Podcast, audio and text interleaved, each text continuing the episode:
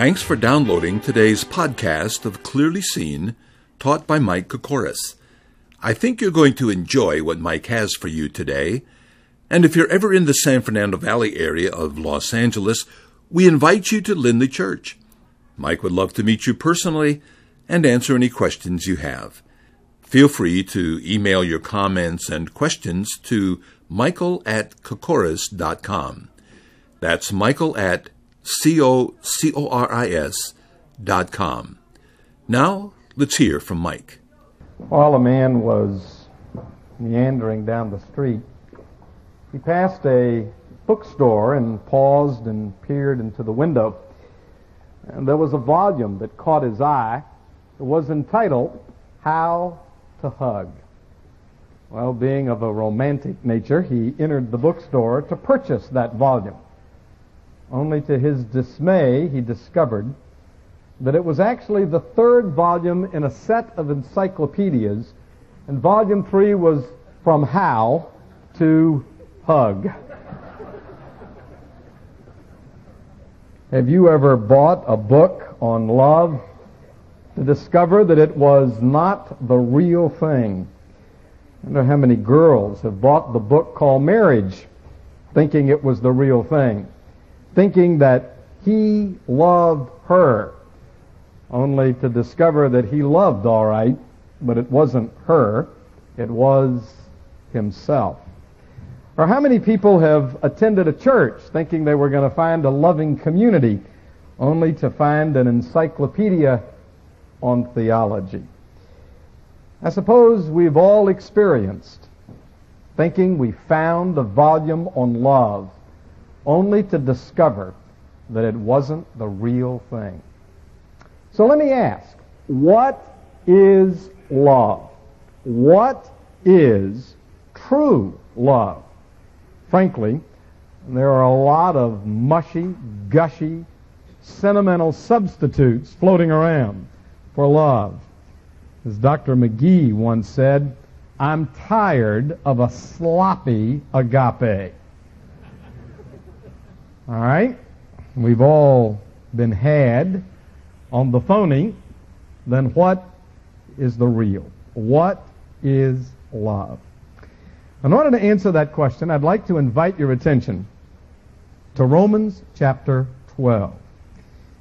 I would dare venture to say that as much as any passage in the New Testament, Romans chapter 12 defines and describes real love. Let's begin reading at verse 9. The Apostle Paul says, Let love be without hypocrisy. Abhor what is evil. Cling to what is good.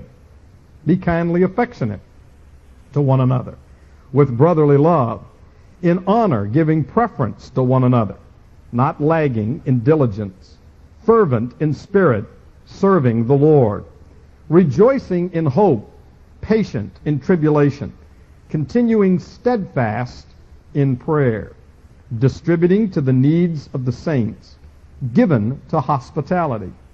Bless those who persecute you. Bless and do not curse. Rejoice with those who rejoice, and weep with those who weep. Be of the same mind toward one another. Do not set your mind on high things, but associate with the humble. Do not be wise in your own opinion. Repay no one evil for evil. Have regard for good things in the sight of all men. If it is possible, as much as depends on you, live peaceably with all men. Beloved, do not avenge yourselves, but rather give place to wrath, for it is written, Vengeance is mine, I will repay, says the Lord. Therefore, if your enemy hungers, feed him. If he thirst, give him a drink, for in so doing you will heap coals of fire on his head.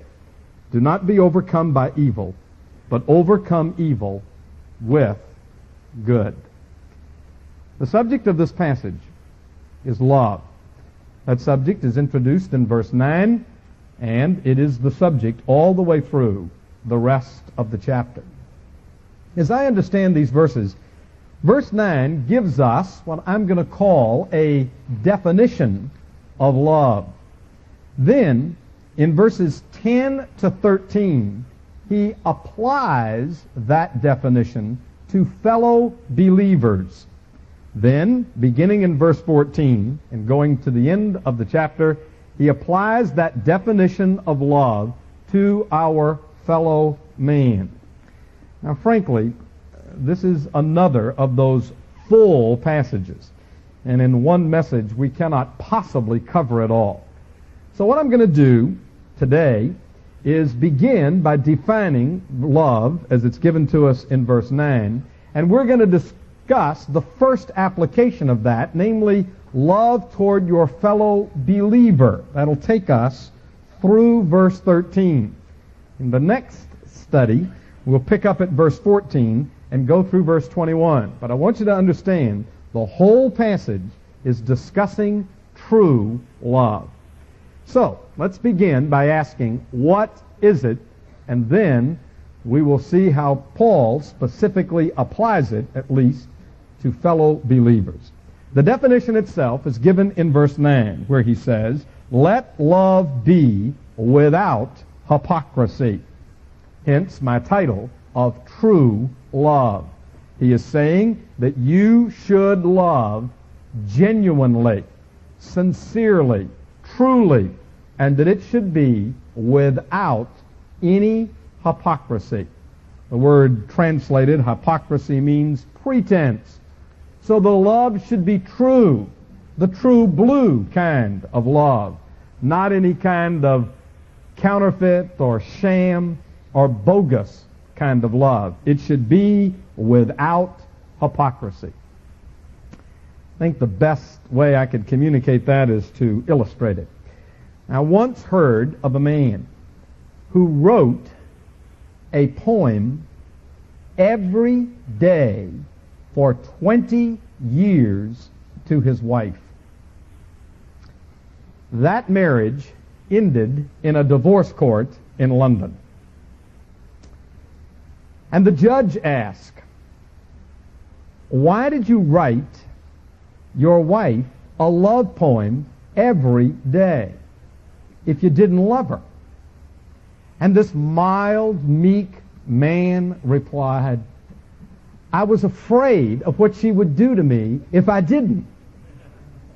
Now, that's loving with pretense. That's loving with hypocrisy. Paul says, don't practice sham love. Practice true love.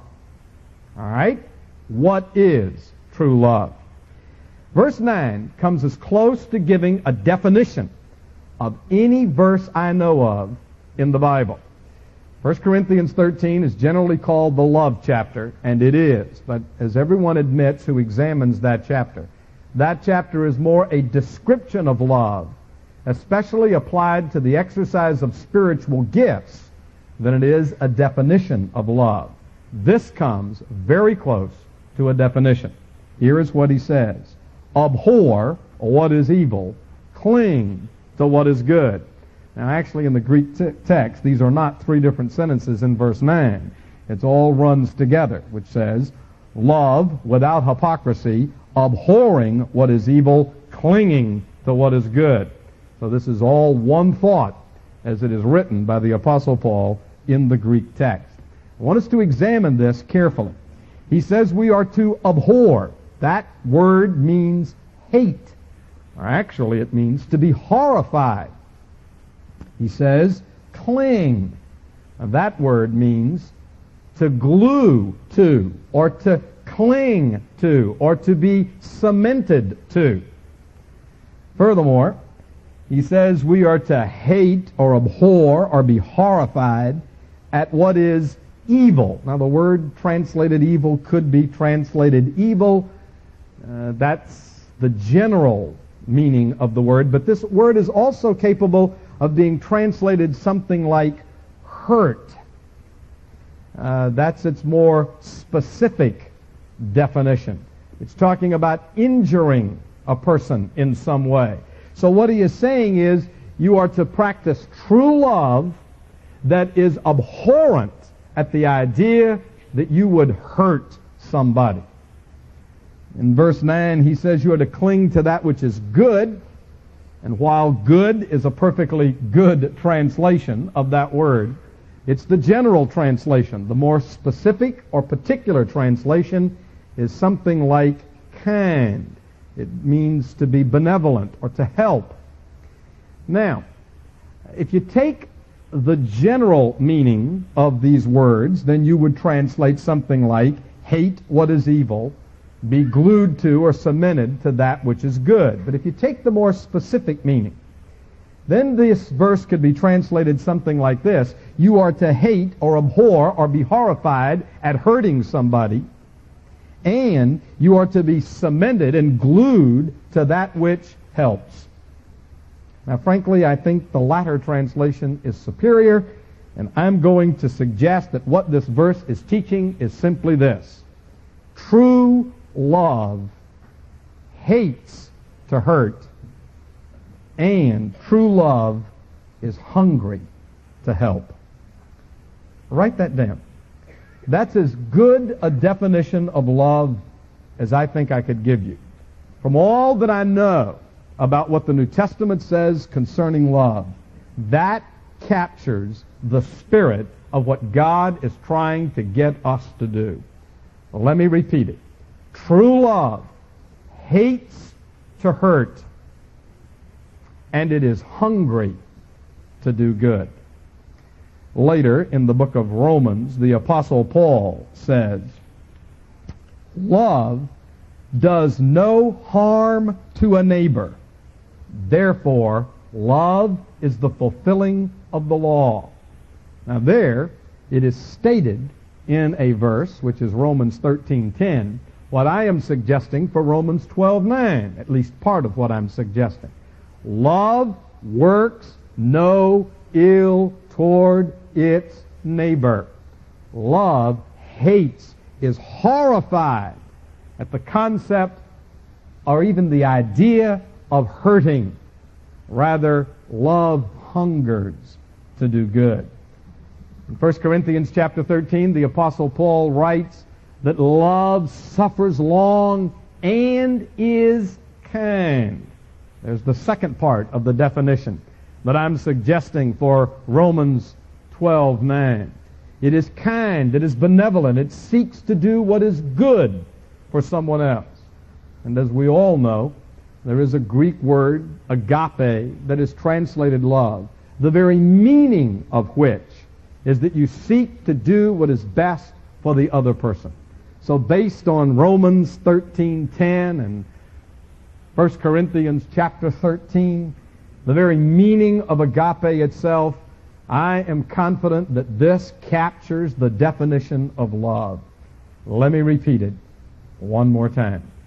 True love hates to hurt and it hungers to help. That's the definition given to us in verse 9. Beginning in verse 10, the Apostle Paul applies that definition. First, to fellow believers in verses 10 to 13, and then to fellow men in verses 14 to 21. For our study today, what I want us to do is look at how the Apostle Paul applies this concept of love to just fellow believers. As I understand, verses 10 to 13, he is basically telling us three ways that you can apply this to other fellow Christians. The first is in verse 10, where he says, Be kindly affectionate to one another with brotherly love, in honor preferring one another. The first way that you can apply this concept of love is to prefer one another. That's the essence of what he's saying in verse 10. Only there is clustered around that a number of other phrases that need to be explained and understood. In preferring others, we're to do this by being kindly affectionate toward one another. And we are to do it with brotherly love.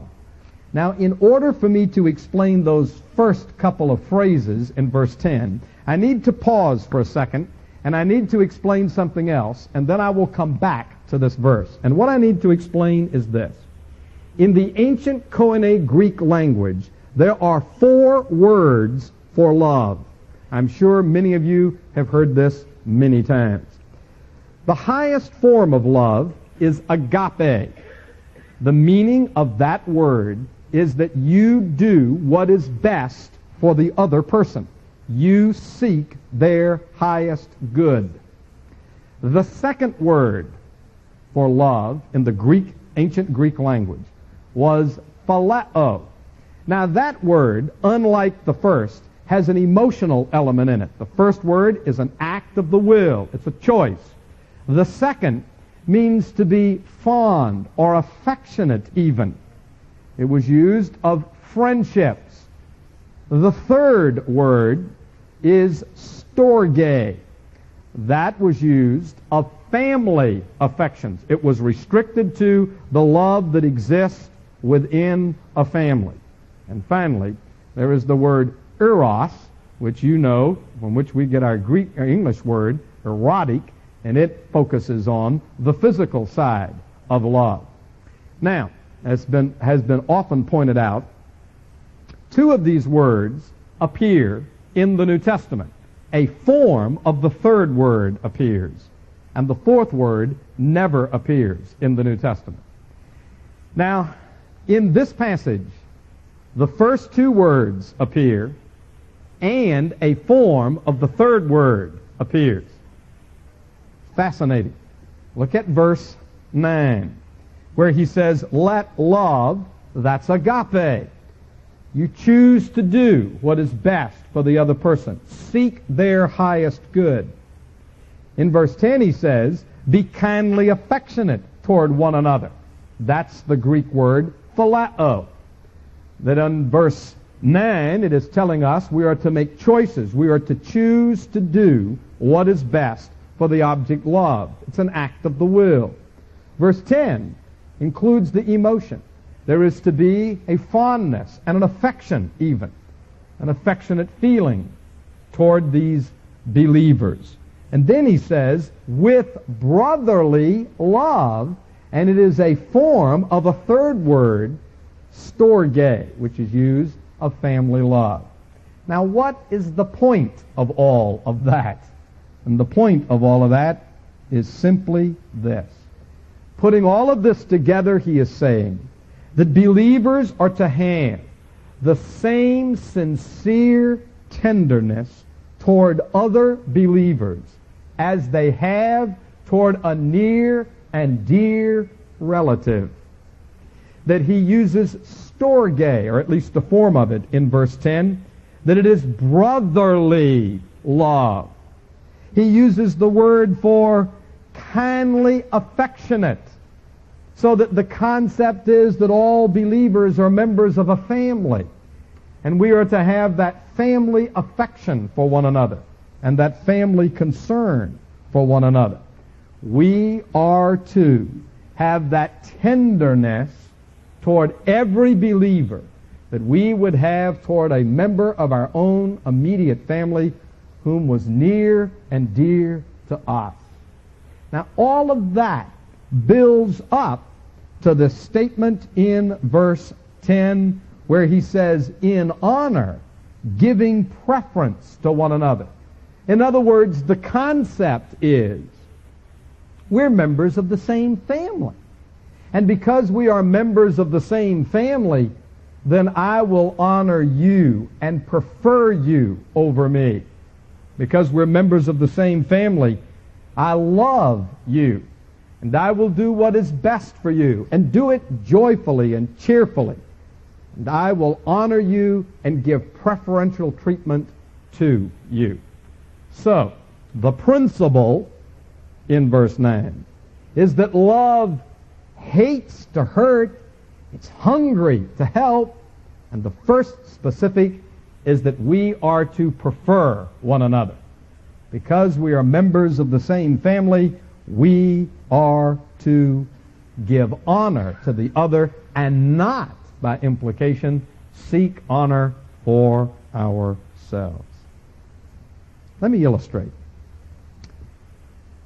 In 1826. And there was a man named Turner who was a rather successful artist.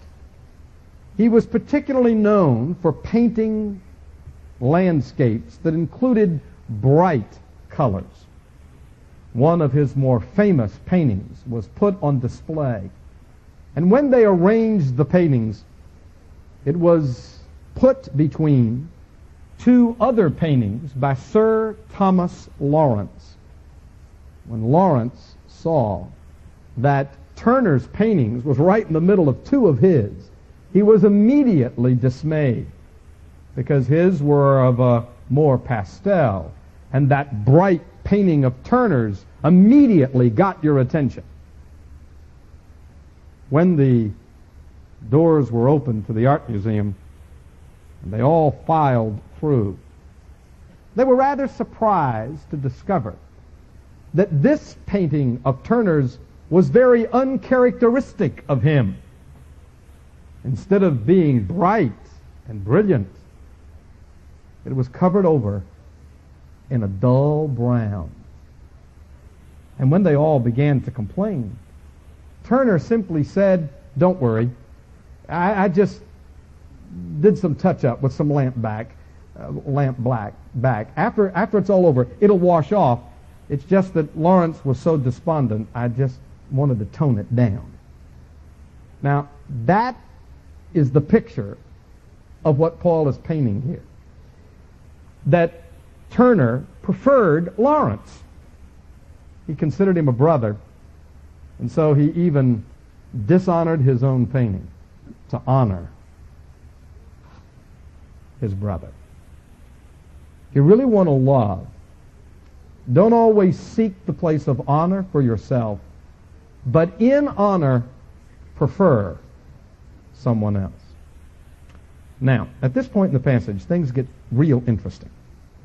They almost get a little complicated. Um, look at verse 11. Not lagging in diligence, fervent in spirit, serving the Lord, rejoicing in hope, patient in tribulation, continuing steadfastly in prayer. Now, it isn't as immediately obvious in reading the English text as it is the Greek text. But what happens in these next two verses is that there are two sets of triplets. One set is in verse 11. A second set is in verse 12. And these are further elaborating on the concept of preferring one another. Now, as I say, that's not immediately obvious, but uh, as you look at the Greek text and as you consider what is really being said, you will readily see that that is exactly what is going on. Let's consider the verses, and I'll show you what I mean. Verse 11 says, not lagging in diligence, fervent in spirit, serving the Lord. Now you see, if you stopped at the end of verse 10, you might get the idea that I have to prefer other people. So I do nothing. Since I am going to prefer my brother, I will let him do it all. I will take a back seat and do nothing. Now, Paul is saying you are in honor to prefer another person above yourself, but that doesn't mean that you don't do anything. As a matter of fact, he specifically says you are to prefer others, and all the while you are not to lag in diligence. That you are to be just as diligent as ever in working. Doesn't mean that you don't do anything. And furthermore, you are to be fervent in spirit. So you are to be zealous and enthusiastic as you go about diligently working. You can do all of that and still prefer others at the same time. Perhaps the key to it all is the last phrase in verse 11, which says, serving the Lord. Matter of fact, the word translated serving in verse 11 is the Greek word slave. If your concept is, I am a slave of the Lord, then all of this will begin to fit and even make sense. That is, I am to honor my brother. I am to prefer him. But at the same time, I am to be diligent and fervent because I know I'm serving the Lord. Let me put it all like this. If your attitude is really to serve the Lord, then one of the things you would obviously be concerned about are his children. And so it would be very natural for you to prefer one of his children knowing that you are serving him. And so it really doesn't matter how you serve or what you do or the place you get. And I am diligent, I am fervent because my service is unto the Lord.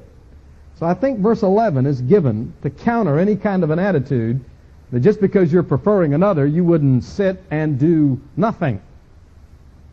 And believe me, there are many who sit and do nothing. Matter of fact, one insurance company issued an article entitled Sitatitis. And they said that there is a deadly malady from which many Americans are rapidly dying between the neck and the waistline. It deteriorates the heart, the lungs, the kidneys, and the liver, and results from sitting at home, riding in an automobile, and engaging in the same practice in their daily work. They sit and they are dying from the practice. May I suggest that that disease is in epidemic proportions in the church. That we interpret preferring one another as let George do it, whoever he is. I've always wanted to pastor a church filled with men named George. Wouldn't that be a delight? So Paul says you are to, in honor, prefer one another, but that doesn't mean sit. It means be diligent and be fervent in the process. I have never been in a church, and I've been in plenty of them. Hundreds, literally. I've never been in a church of any size that had too many workers. I've been in dozens of churches that we're constantly pleading for people to volunteer for everything from the nursery all the way to doing something with elderly people. Don't sit while you're preferring others. There's another qualification on preferring others, and that's given to us in verse 12. He says, rejoicing in hope patient in tribulation, continuing steadfastly in prayer. I think you need to pick out, I think it's unmistakable what Paul is doing. He's given us two sets of couplets, and in the first he talks about serving the Lord, and in the second he ends with continuing steadfastly in prayer. And those are the two key concepts that'll motivate you to preferring one another. In the meantime, you are to rejoice in hope. It's an interesting phrase, isn't it? How do you rejoice in hope? I think this may be a key to serving the Lord and continuing steadfastly in prayer. You see, hope in the Bible, New Testament especially, always looks to the future. And that's true in the book of Romans as well. That our hope, actually the word means expectation. Our expectation is in the future. That I'm not looking for uh, what I can get now. I'm certainly not being conformed or pressed into the mold of this world, to use Paul's phrase earlier in this chapter. I'm really setting my sights on something else so that my hope is not in the present, it is in the future. Amen? Okay. Now, what I'm rejoicing in is not that I win the medals now, because the race isn't over for me. What I'm rejoicing in is that one day I'm going to stand before Him and He's going to say, Well done, my good and faithful servant. Now, if that is your perspective, certain things will follow. For example, next phrase, you will be patient in tribulation. And the word patient here literally means you will endure. And the word tribulation is particularly imp- interesting. It means pressure and stress. I think that'd be the modern translation of it. So that if your expectation and your hope is in the future, then what you are about is rejoicing now and enduring even the affliction, the tribulation, the pressure, the stress that's going on now, because what you're living for is not the present, it's the future. And therefore, you can continue steadfastly in prayer. So, this passage is telling us that if your mental attitudes are right, if you are doing the right thing for the right reason, then it's no problem to do what he set out to talk about in the first place, which is the point he's making in verse 9, and that is preferring one another. It is as you are doing what is in verses 11 and 12 that you will be able to prefer one another. It is as you fix your sights on serving the Lord, verse 11, that you have your expectation in the future and standing before Him and being rewarded by Him, verse 12. That you can endure the tribulation of the present and continue to pray for others and prefer them in honor in the meantime. Of course, what you're about is serving yourself getting the place of honor now, you're really serving you and not the Lord, then your hope and expectation is going to be on what you can get in the present. You're going to have a hard time enduring tribulation. And you're not going to be the least bit interested in preferring other people. So I want to repeat. The point of this passage is that we are to practice true love. And the first example Paul gives of it is preferring one another. And that can only be done as our mental attitudes are right.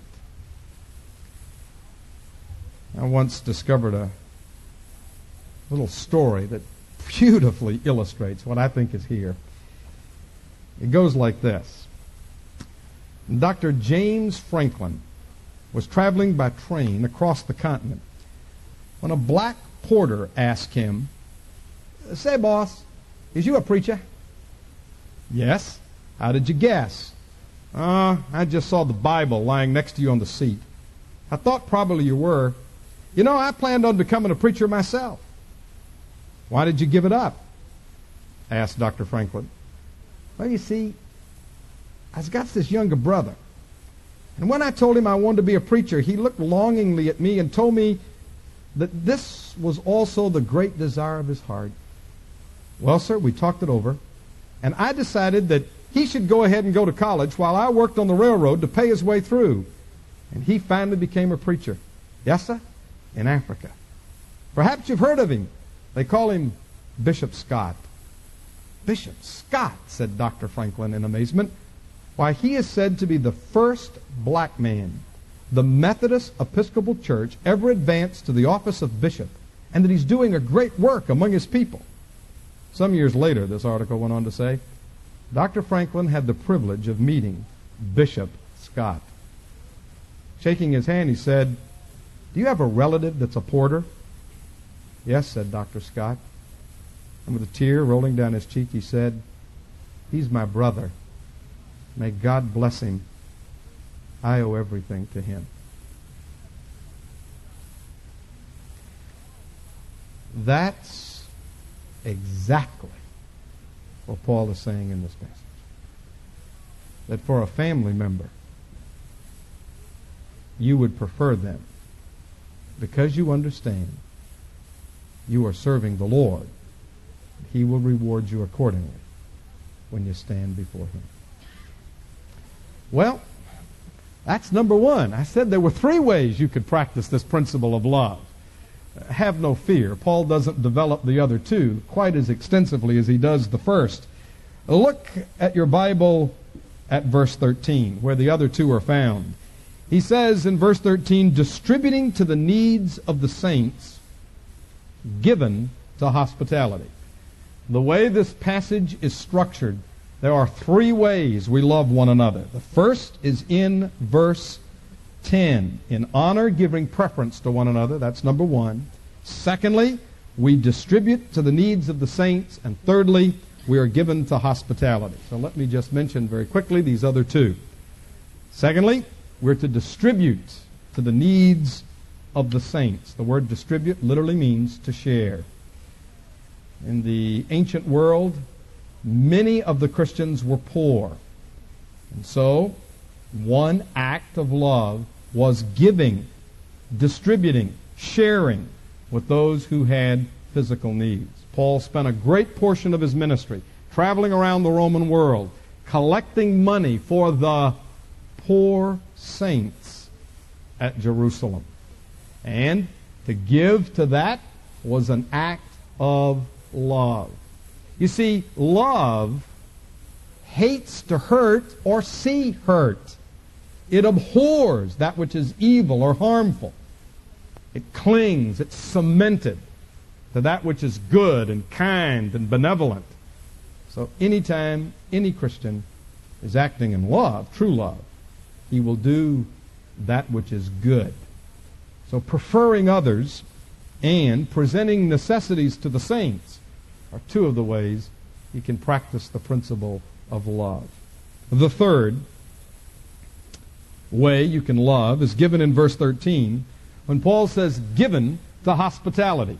The Greek word hospitality literally means a lover of strangers. Now it's obvious that this is an application of love. It's bound up in the very word hospitality. It means to love strangers. In the ancient world, the inns, the motels, we would say, were rather sad. Uh, in the first place, they were physically dirty, but more importantly, they were spiritually and morally filthy. They were um, uh, flea bags, as we would say. As a matter of fact, one ancient author uh, wrote that he was traveling with a companion, and they said, Well, which inn shall we stay at tonight? And the other replied, The one in which there are the fewest fleas. Well, that's how bad there were. So Christians often practiced hospitality. They often opened their homes to others so that um, uh, they wouldn't have to endure that. May I ask you, for what do you use your home?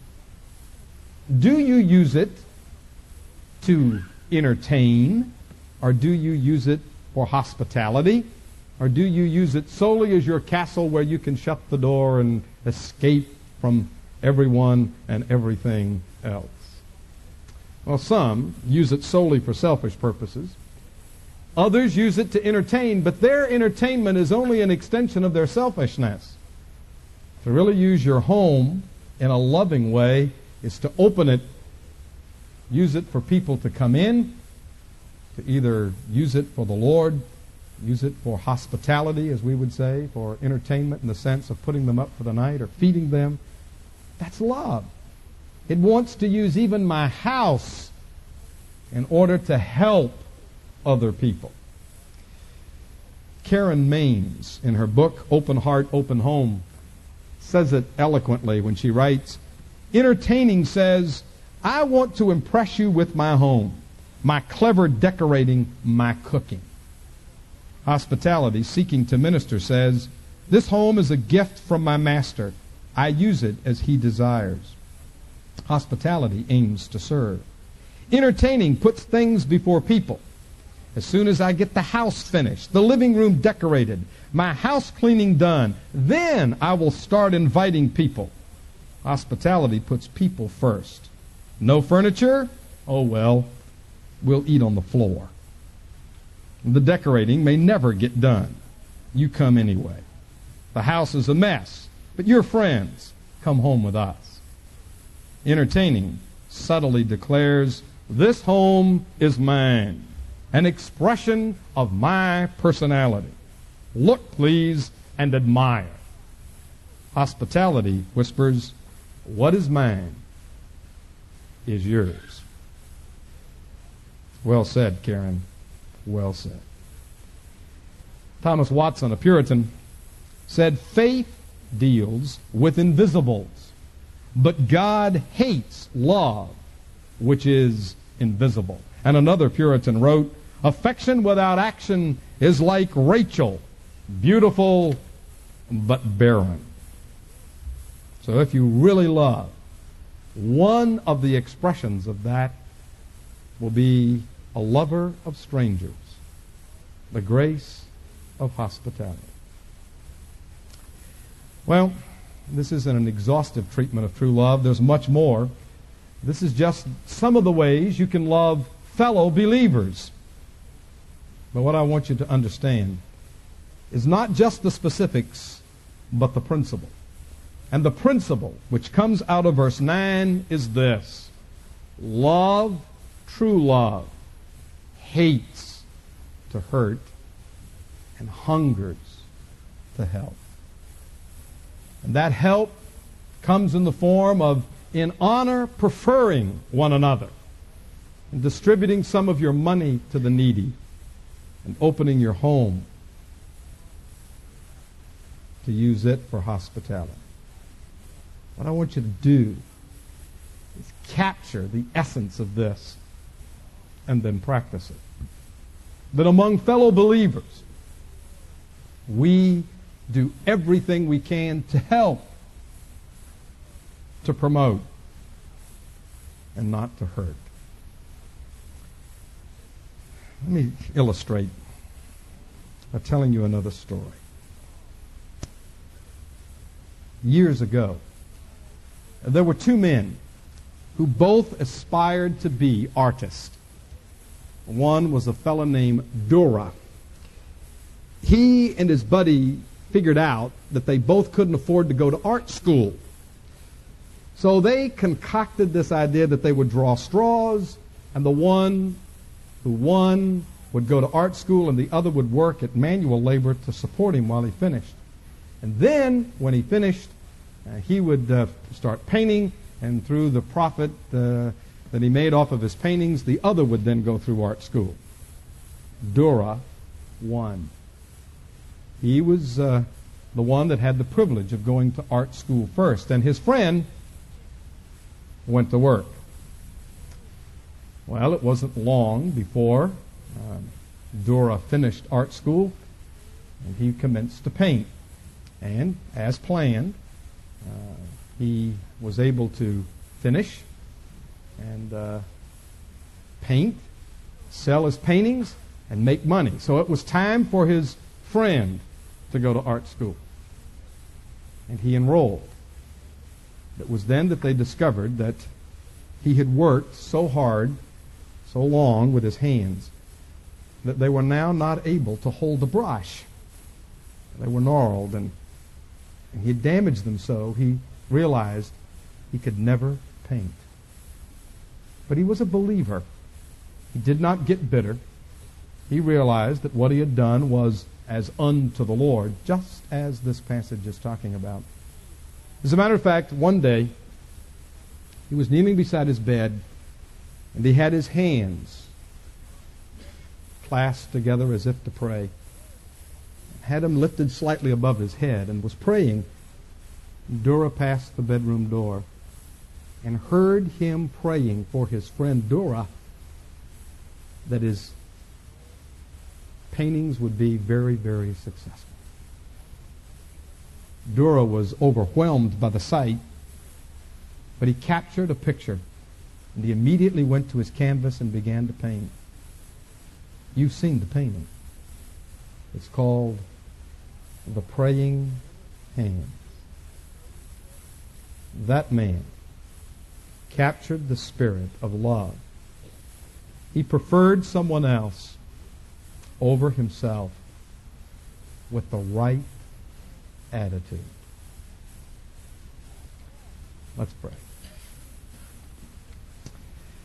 Father, we cannot discuss the subject of love without being reminded that you loved us, sent your Son to be the sacrifice for our sin. We're grateful for that, deeply grateful. Now, my prayer is that we would all capture a bit of that spirit and learn to love like He loved, not seeking honor for ourselves, but preferring one another so that we may bring honor and glory to you and your Son. In His name we pray. Amen.